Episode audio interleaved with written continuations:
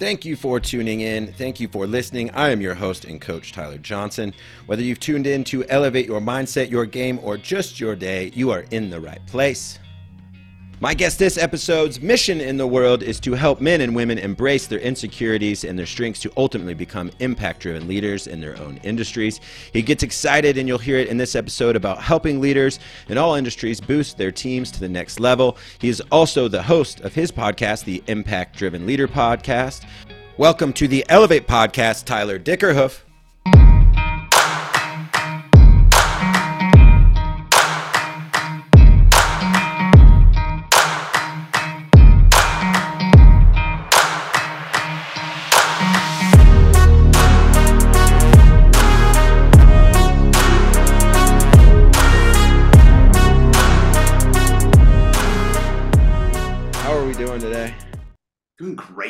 Uh, I'm excited to chat with you. I'm excited to have a fun conversation um, and see where this goes. Yeah, well, just like we were talking about, you know, always excited to have another Tyler join the podcast, and uh, I guess to give our listeners a little bit of background, just share a little bit about uh, your journey and, and kind of what led you into the work that you fill your days with now. Man, um, that's a long, winding journey. Um, there's nothing that I thought of 30 years ago that would end up where I'm at now. And to me, that is the magic of where I'm at. So I grew up on a dairy farm in Northeast Ohio, uh, family farm. Um, was kind of involved in sports, but I was a, late bloomer. Loved sports, loved sports, you know, being involved. But I grew nine inches during high school, gained like 60 pounds. I wish I was, you know, my son, who's an eighth grader, is taller than me now oh, wow. and is like super athletic, like I never had that. and so, as much as I loved it, I was involved in a lot of other things, but that also led to a lot of, I guess, blocks and issues and barriers that kind of struggled with your life. It's like, who am I? What do I show up as? So, I go from Ohio to school in New York. Uh, went to Cornell University, got a degree in animal science, and then I started a career as a dairy nutritionist. Mm-hmm. So I was a nutritionist for dairy cows, did that for 13 years. Ultimately, uh, ended up where I live now in Spokane, Washington, and through some kind of ups and downs, um, doing a little bit of commodity consulting to owning a gym to now leadership community, leadership coaching, podcast host, uh, and then my wife and I also uh, kind of shepherd lead a network marketing uh, organization. So that's kind of where I'm at now but yet it's that entire journey from when I was younger. I, I thought I was going to be a veterinarian. That's what I first thought when I was eight, nine, ten years old. Uh, my first semester at college, that's what I was going to do. And then I was competing against Ivy League pre med, and um, that water was really deep. And so I decided to get out of the pool. Yeah, yeah. Well, as someone that grew up in Iowa, my my grandfather worked with the FDA on on hogs uh, okay. pigs. So um, that was, you know, a similar, you know, a similar path that I saw as a young child that could could have been, um, yeah, yeah, as well. So appreciate that. It, um, you know, as you talk about, you know, leadership, what you do now, I know one of the big things I, I see if you just go to uh, Tyler's website, and I love it, it, is impact driven leadership. Yeah, um, and I just wanted you to kind of unpack that and how, how do you define, you know, what what is impact driven leadership? Um, you know, to me, it, it's kind of this this overarching idea that leadership should never be about you. It, it's really what can I drive towards as an impact? How can I leave this world better or different? Being a catalyst. And so the, the idea of being impact driven is how am I using my skills and abilities and talents to impact others so they can go and then do that themselves? And so, I mean, we look at different industries, you know, yourself in the sports industry, myself in agriculture, to everything else. And leadership as a facet is all the same because it's all people. Yeah. And when, you know, we look at the evolution of leadership and how it's so different, and I love, absolutely love studying sports because you see the display of healthy and unhealthy leadership yep absolutely played out in front of our eyes. Yeah. And the cool thing about that is, is that is just a case study that can be applied in every single office, every single organization, every single level of humanity. And yet, often people don't see it that way. Right. And it's it's fun to you know again pick and piece and and put that together. And so the idea coming back impact driven is to say how can I empower and support and help um, come alongside other leaders. And, and really, there's an element of my purpose is to help other leaders get healthy too. Yeah. Because I had to get healthy as a leader. I had to get healthy as a person to really start making an impact. I think, yeah, you tease on something that can come to mind is uh, leadership burnout. You know, when you look at, you know, we see coaches burning out, we see managers burning out. Um, and I do think there's this, you know, capacity and fitness element.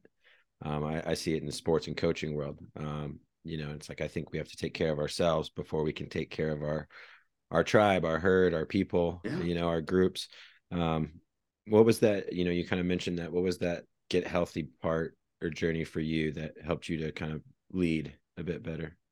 Um, for me, it was more of recognizing the barriers that were kind of put around me that made it very hard for me to engage, interact, build relationships, and therefore impact others, to actually be a leader that could influence people. Um, you know, we talked to dive back and to, kind of not leave that thought. I, I love this idea. You know, we talk about burnout, and, and we see it now as much in our world as ever. We see it in leaders. We see it in people at whatever position. And this hit me probably uh, eight to 10 years ago. And I saw burnout happening in the business we were in. I saw my wife absolutely burn out, go through tremendous adrenal fatigue, have to go through a lot of therapy for it. And, and what I saw there is I saw an individual trying to do what they were not gifted or strong at doing, but yet they felt they had to do it. They felt, oh, that is my role, that's my job. And so I have to do it. Yep. And I think that really leads to so much burnout. And it it comes back to when we're doing things we're not gifted to do. I'm a person of faith. Um, I, I believe that we each are given unique strengths and gifts and talents, and too often life covers it up. And, and life covers it up in the form of insecurities. And to me, that is the biggest barrier the absolute number one barrier between who you are as a person and who your ability is as a leader, as someone to influence. And when I talk about leader, and, and you point to this out, the number one person that we all have to lead is ourselves, first and foremost. Yeah. And if we're not able to do that, if we're not able to do that well, we're never going to be able to lead others from a healthy place. Yeah. We may try to lead them, but we're going to end up burnout. We're going to end up frustrated. We're going to say that, you know, leadership is a lonely place. Now, I believe leadership is lonely when we decide to put ourselves on an island. Sure, sure. And too often as leaders, we end up on an island because our fears, our insecurities, all these barriers that we've structured around us have separated us from others. And, you know, so those were I mean, that was a big, big journey for me. I mean, that was a, I would say, as a from a teenager through um, my late 30s, really trying to discern and upend that and, and realize, okay, why is it hard? Why is it difficult? And each of us have quirky personalities. We're all, you know, a little bit. And I was a very driven, a very intense, you know, going back to, you know, not being a great athlete my dad was a college football player. Um, my younger brother, who was a much better athlete than I could should have played college baseball, decided not to. My younger sister was a four-year letterman in three different sports, and I struggled to play high school sports. I, I did. I mean, I hit my athletic peak when I was probably 25, 26, 27. Yeah. And um, because of that, a lot of my worth you know, what am I worth? What can I do? How am I valuable to others? Was always challenged and questioned because I wasn't picked. I, I wasn't someone people sought out to be around. A part of that I did on my own. And, you know, so it was really coming through the stages of growth and unwinding that and figuring out why. Yeah. I think that, that you know, part of that resisting or avoiding burnout is understanding the why and some of our purpose. Yeah. And I think yeah. I, am probably maybe an unpopular opinion. Sometimes it gets a little bit overplayed. And uh, I think working with student athletes, sometimes, you know, they get like, well, if I'm 17 and I choose my why now, can I change it in a year or so? They get worried they can't adapt. Um, I think it's the identification process is, is of purpose. I think it is what is important. And with young kids, I think it is to understand, yeah, you're going to grow, change, and evolve of how your why and your purpose plays out. You know, I, I, I, think, think that's that, that's such think, a, a, a, let me take that and you know. yeah because i was going to say i think just like it goes back to your thing is like well that sometimes we see it well if this is what i want to be i got to do it that way and it goes back to that thinking you were talking about before where it gets very singular track you know let, us take you know for example that there's a lot of either um, parents uh, high school college athletes coaches that are listening to this podcast I described myself. You know, I was a five three, maybe 110 pound freshman in high school, right? Football coach didn't want me, had no time for me. I played basketball, great. I was, you know, just kind of along for the ride. My senior year, I'm 5'11, 165 pounds, probably one of the top top quarter in my class athleticism. But because everyone said I was worthless my freshman year, yeah. I wasn't there my senior year. I, I, played some soccer because we had it, but you gave up on me. Yeah. And, and I think that is that's the point that's so difficult. We see kids change so much. And here's the thing kids are just people. And guess what? People change so much. And so instead of being so pigeonholed and so pigeonholed into I'm 13, 14 years old, and this is what I'm going to do with my life. Man, why are we in such a race to grow up? I, I'm 43 years old, and I couldn't tell you the last time someone said, Oh, you're 43 and that's all you've accomplished. Right. Yeah. Like that's on me. And so why do we sit here at 14 and look at kids and saying, well, you know, what camps have you gone to? What you know, qualifications you have and what are this or what are that. And like the pressure of it's like, for what? Like, why graduate high school early? What are you in a race to do? There's nothing you can't do right now if you put your effort to it. Like my daughter, who's a, a sophomore in high school, who's 16, if she wanted to, you know, she could grow any business she wanted to right now. She doesn't need to graduate high school to do it. And, and so coming back to sports and coming back to life and this idea of why and purpose it took me until I was probably in my late 30s figured out. I, I just had a, a, podcast guest on my podcast, podcast Davin uh, Salvagno. And um, Davin wrote about, you know, uh, purpose and talks about purpose. And what's interesting is listening to Davin and his journey to finding purpose. And there's so much of it that's laden in faith too. And it's if we're so driven to figure it out, it's going to be a harder journey until we get there. Hmm. But if we're willing to just say, hey, I'm going to work hard, I'm going to learn every lesson I can, I am going to just get better through the process, through experience and through what I've seen with others, you'll be blown away about where you end up. Yeah. And so, you know, kind of this pursuing why, and like, you know, if I had held on to, you know, here I am, I have an animal science degree, I have, you know, this background, how could I do what I'm doing now? I'm fortunate enough to look. It's because of that that I can do what I do now because I've seen a lot of different experiences. I've been willing to put myself into those spots and continue to just pursue it because, and it's an interest of mine. It's a desire of mine. It's a, hey, I want to continue to grow. And my personal, I guess, mantra, which some others share, is my desire is to be better today than I was yesterday working with every intention and effort to be better tomorrow than I am today. Mm. That's my number one goal. That's it.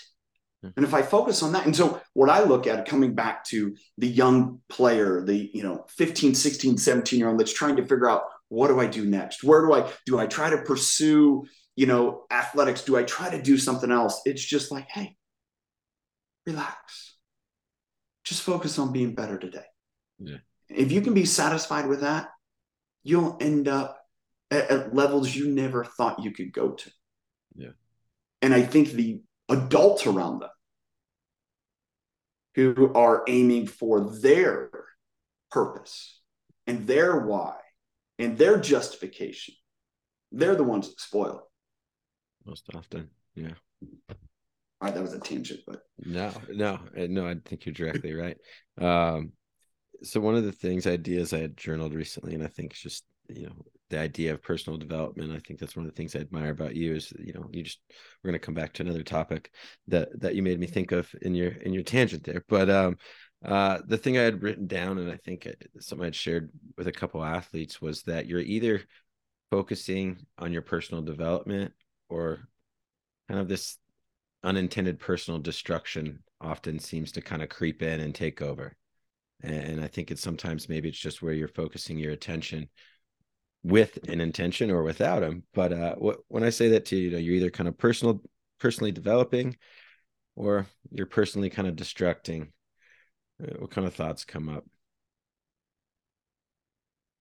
I think we've all felt both ends at certain yeah, times. Yeah. Well, and, so I think the the way to get there is is something that I, I share with a lot of leaders, and you know I've kind of touched on a little bit, um, and it's identifying. I believe there's every person leader has you know, and it's centered around leadership. But I'm going to say an athlete, right? In this case, who is trying to get better. Part of them getting better is being a better teammate okay, if you're a wrestler, if you're a swimmer, if you're a tennis player, you're playing individual sport, guess what? You're still a teammate because other people around you, you have to train with in order to get better. Playing tennis, just hitting a ball against a wall, you're never going to learn how to react. You know, wrestling by just doing the the drills and the moves, you're never going to get better unless you have someone wrestle with you. The same point swimming, unless someone jumps in the pool and absolutely forces you same with a runner. I mean, you can only get so good unless someone else is pushing you, challenging you, reacting to. And so the idea here, I think, centers the the barriers of leadership. I, I mentioned one of them, insecurity. That affected me because, like, what value do I have? The next one, which kind of gets to the point you're saying, is inactivity, meaning. Mm, am I, you know, to to put it in an athlete or or maybe a coach, a, a coach looking at it to say, hey, you know, I just, you know, we got a winning record. I'll just keep doing the same thing. I, I don't, or hey, you know, we have a winning record. Yeah, I don't want to challenge the boat. I've heard you share this. You know, you had a coach thankfully tell you it's like, hey, you're a number one guy right now, but you're going to have to work your butt off to stay there because I'm going to bring someone else to make the team better. And so if you choose to, oh, I'm the guy, I just do it. I, have been there in life, that inactivity where I'll just kind of coast along. The other one that happens is insensitivity. You know, as a leader, we see this where it's like, yeah, whatever you're dealing with, I don't care. This is the job he's done. Just figure it out and do it. As an athlete, if we're looking at that from our teammates' perspective, saying, oh, you know what, I did the work. Why aren't you doing the work?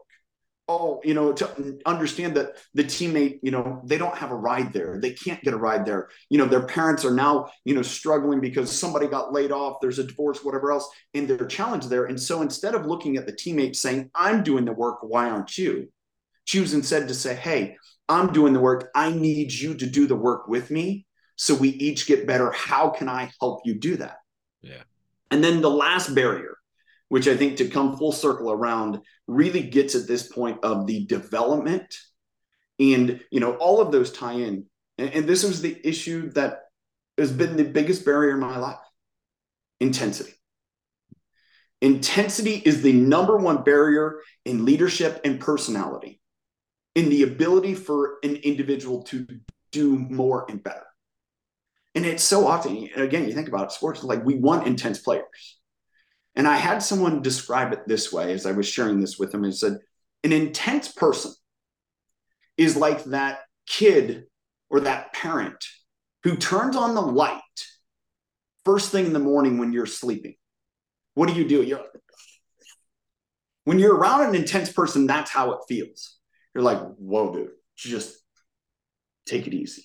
Yeah. And, and you know, this development, this focus on personal development is understanding those barriers and limitations. Hey, I can grind. There's a great book, maybe you've heard of it, you've probably read called The Twin Thieves by Lucas Jadin and Steve Jones. Phenomenal book. Yeah. And in there, they they talk about, you know, the individual who's always at the gym. He's always working out, he's putting in the work, he's doing all the reps, he's getting better himself. And the story goes along, it's like, okay, that's fine but you're not helping him. You're not making the team better because you're in here alone. You're not bringing anyone with you. Yep. So if you're going to do it on your own, this personal development on your own, it, there's a adage that I believe in, in personal growth and this understanding our barriers and what holds us back from being able to impact others is you have to do the work on your own, but you cannot do it alone. You just can't. Yeah. Like, um, and one of the things that you brought up earlier about putting yourself into situations and the growth that that kind of created, I think uh, I wanted to get your thoughts on it because I always think it's one uh, element of leadership I love talking about, but uh, uh, vulnerability. And I think you also kind of brought up, you know, that also being you know, that what empathy can do for us as leaders. Um, Yeah. Can you talk about maybe especially with I think if you want to be effective with people in today's day and age, Yeah. how valuable empathy and vulnerability can be as a leader. 100%. Um, let me first start off, and, and I believe this. I've been reaffirmed by this. I had a friend the other day that shared a book. It's called uh, Against Empathy. And so I listened to, read the book, and I was like, oh, okay. And at the end of it, it's like, hmm, we actually agree more than we disagree. And I actually learned something that ties in to my definition of empathy. And in this book, he actually goes through a lot of research. It's like, it's actually one of the most defined, meaning there's so many different definitions. Hmm. And that's where I believe empathy is one of the two misunderstood words in our society humility and empathy. And hmm. I believe as a society, we're, we're defining actively humility. I think we're getting to a point. I mean, I always fade back to the, the C.S. Lewis. You know, humility is not thinking less of yourself, it's thinking of others more. Yeah. And, you know, so with that, my definition of empathy is putting your arms around someone and walking with them. And, and there's an element there when you, you talk to vulnerability. And I had um, a good friend of mine, podcast guest, a couple guys shared this with me, Navy SEALs, right? And probably one of the the pinnacle teams when you think about uh, what they do is it's kind of life or death, right? Really? Bluntly, it's life or death. Mhm. And I was talking to them one day, we were talking about Hell Week, and, and one of them said, you know, we talked about it's like, you know, the people that don't make it through, the ones that think they can do it on their own. The guys that sit there, the women that sit there in the surf, right? If you've ever been to Coronado, if you've ever gone in that water, it's cold and this water is just beating on you, you know, and you're just wet and you're cold and you're there. I'm going to do it on my own. And they're like, those all leave. You can't. It's the ones that open their arms, link arms with the others. Those are the ones that survive. And as I thought about that, and I thought about this idea again, empathy, putting your arm around someone and walking with them. Well, in order to be empathetic, you know what you have to be? Vulnerable. Vulnerable is throwing your hands in the air, saying, I don't have all the answers. I don't know it. If- You know, why do I wear black shirts? You might be able to see the camera. I got sweaty pits. All right. It happens. But I can throw my arms in the air and say, like, yeah, that's what I got. Deal with it. Like if you surrender, you throw your arms in the air. But the Yeah. only way to be empathetic, the only way to actually move forward is to be vulnerable enough. Put your arm to the side. This is who I am. This is what I got. Th- These are my fallibilities. This is my limitation in life. In the acceptance of our insecurities and our fears, not as a, uh oh, someone's going to use it against us, but this is one of the things I've learned. Yeah. The moment you share your vulnerability, it's out in the open. It's no longer something someone can use against you because you're already, go ahead, try it. I already know it's coming. So it's the vulnerability is no longer there. So as you know, empathetic, when you put your arm around someone, you're making yourself vulnerable. But that's the only way to walk with someone. Yeah. And here's the other piece to that. Empathy only works in proximity.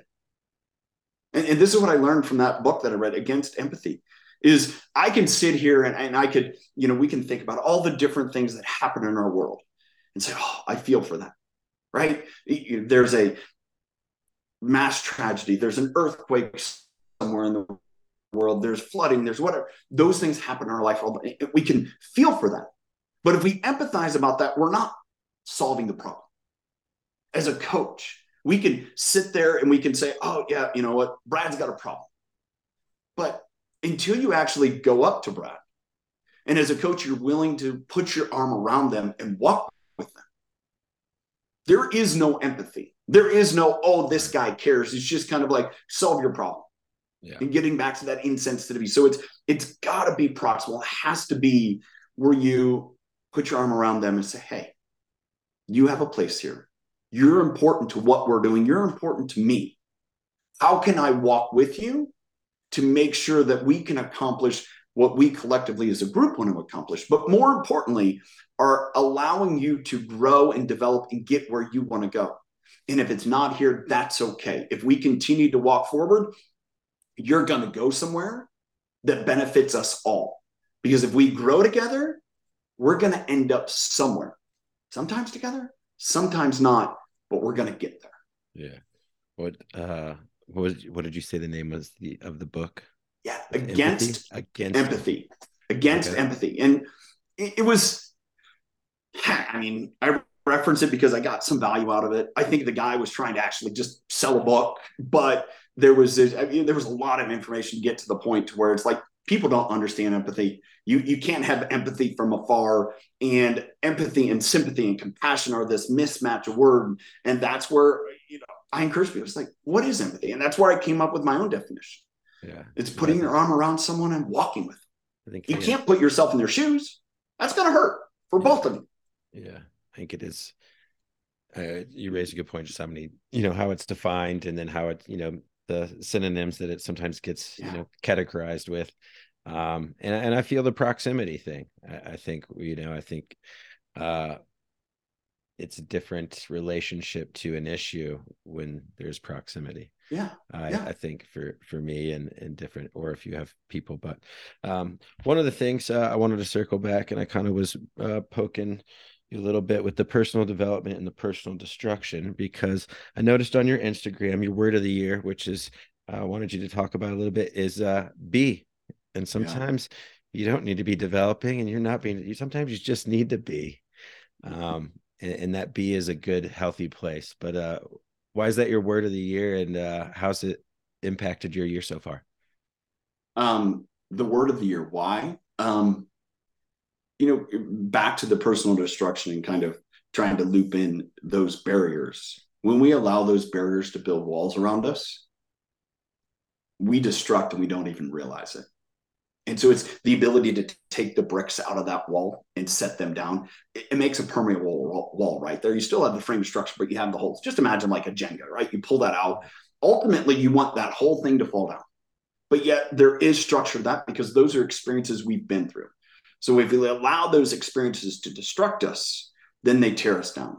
And part of being is being okay to just sit in the moment, being okay to to say, hey, the most important thing for me to do today is take my son to soccer practice, to be there at soccer practice, to be involved with the other kids, to do that. That's the most important thing I have to do today. Why? Because it gives me 30 minutes of driving to, 30 minutes of driving home with my son conversations that come about. It's, you know, last week, the, the most important thing one day, or last weekend, the most important thing for me to do and keeping in mind was to go out and throw with my youngest son who's starting to play baseball. Hasn't played baseball since he was younger, is now in middle school. He's playing baseball. That's my most important job. That is nothing else that I could do today, yesterday, next week is going to matter as much of, hey, did I take time to go out with my son who's 13 and throw the ball with him. And, you know, so that is kind of this evolution of keeping that in mind of it's not what you're becoming. It's what you're being that leads to your becoming. And so I would say that I've done probably a a poor job of really focusing on it or whatever. But every once in a while, I'll come back to it. Every you know, once in a while, I, I still on my phone. Last year, I made a um, a, a, a wallpaper for my word of the year. It's endure. Was last year. It's still there because it's part of it. I was talking about this. I need to make something different to focus on be, but it's. I'm grateful that you brought it up and asked because that forces me to say, "Hey, okay, yeah. Am I doing the things? Uh, part of another B is the routine of what I get up and do every morning. I get up, have my kind of morning routine from a, health nutrition point of view, and then I go read. I, I spend my morning routine by the time I get up, I read and I work out sometimes two, two and a half hours. That's before my day starts, really. But if it wasn't for that stuff, man, the day becomes frantic. The day becomes like this race instead of thinking, oh, who am I showing up as? What's more important that I could refocus and say, all right, did I learn today? Did I become better today? Am I focusing on it? Am I being? I think you just said it. I think I uh, find my morning times very valuable to do some of the same behaviors. Yeah. Uh, and you know, I've had the conversation with other friends that some of them hadn't had children and then they did have children and they're like oh i get why you do that morning stuff yeah because I, yeah. I think as you know as even just the leader your your your relationship your household with your partner your kids uh you know making self time for yourself um is important because i think i always tell people it's like i need that time to kind of dial in me before once the kids and wife and work comes people need stuff and requests and you know thing mm-hmm. you know things that might in the moment feel like adversity even yeah. though they're just daily routinely yeah. things but things start to come at you and it's yeah. like i always want to be in in sports i was always used to being warmed up before things started coming at me yeah and, totally. and i think that's kind of the element i've always taken is is you know it's my long warm up but then i'm ready to play the game all day uh, i think there's a there's a point that if we do that there's two things that happen you actually when you put that focus on you're going to grow. In thinking of oh when i'll get to it i'll do it it doesn't happen. You have to be intentional there. But the idea of getting your mind right before the day comes at you because the day is going to come at you and, and, some days it, it's difficult to get that time. The day's going to come at you. But if you prepare yourself if you're working on that mental health that mental focus the hey this is what's important to me and i'm putting things into my body it's sometimes there's a struggle to make sure all right i don't hop on social media. Oh i don't hop on scrolling through you know google news or news or whatever see the highlights of the day. That's real. But yet i also know that i do have some set aside things some some you know i guess organized structured pieces of my day that i'm going to get to and the more i can direct myself there man it's so much more gratifying and it brings on the rest of the day at a little easier pace. I'm a little bit more tuned in to say, okay, I can be of value to myself and others because I put in that time. Yeah. I think the last question as we kind of wrap up, I think that over my time, I think it's uh we you talked about intensity. And I think, you know, us us as leader, we can only be intense for so long. Right. Yeah. We are we need to recover, rest. But I think the other thing that I've kind of focused on too is um intensity does help drive and increase our capacity um, which i think you know kind of to me is a longer framework of, of a time but uh you know when you think of that what other things can help a leader create i think you kind of touched on it earlier you know having the ability to grow and push and do more and help others do more. Um, how, how can leaders help themselves create a bit more capacity? I think there's the you know the the false side of intensity is it's celebrated because it's like that's what gets things done. Sure. and the african proverb that I re- relate to is one goes fast many go far. You want to go far you have to figure out how to take people with you intensity was a barrier for me because i just pushed people away it's like i was up against a, um, a traumatic experience that brought out the even in more intensity than i was in intensity and that's how i pushed through and I realized difficult situations in life, I just grit my teeth and I was going to push through and no one was going to stop me. But the end of it, I look back and there was carnage. All I did was bulldoze. All I did is push people away. All I did was kind of that, you know, again, that image of the light yeah. shining on it uh, too much. Yeah. So I had to learn to be vulnerable, open my arms, and invite people to go with me. And here's what I do know that you can you can have this um, what we call intensity, but this passion, this excitement. And it, has been labeled the one in, most intense person in the world was Jesus. Okay. That's interesting because he was also very inviting.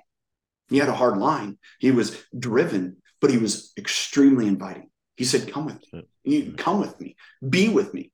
And I think that's the difference of understanding is like the only way that you and I can do more is if we invite more people to go with us. For sure. Even still, if we choose to say, hey, we're going to push to do more and no one else is with us, what does it matter? I, I, posed this question to a couple leaders, and I think it's a, a great way to kind of finish up and, and to ask you as well in regard to intensity. And, and say, for example, you had a, a, a, goal that you wanted to achieve throw it back to football, right? Say you guys, you know, football team want to win national championship, whatever that may, you want to win the league. And you get to the point and you think about this as a coach, as a leader, as a captain, or whatever. You can reach that goal, but you lose your team. Or you can say, we may fall short of the goal, but I'm not going to lose the team. Mm-hmm. Which is more important? Which do you I choose? Want, I want the team. And you know what usually happens when you do that and you continue to move forward?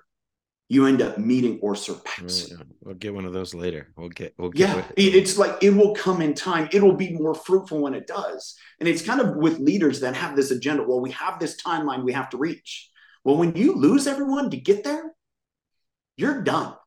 But if you're willing to go with everyone, allow them to, you know, figure it out and you're you're getting organized, you're getting there, all of a sudden you start moving a lot faster, it starts clicking even more. And that deadline that you were trying to reach either was false, it didn't really matter, or you surpass it. But and that comes back to this idea of intensity is if we're so driven that we lose everyone around us, what does it matter?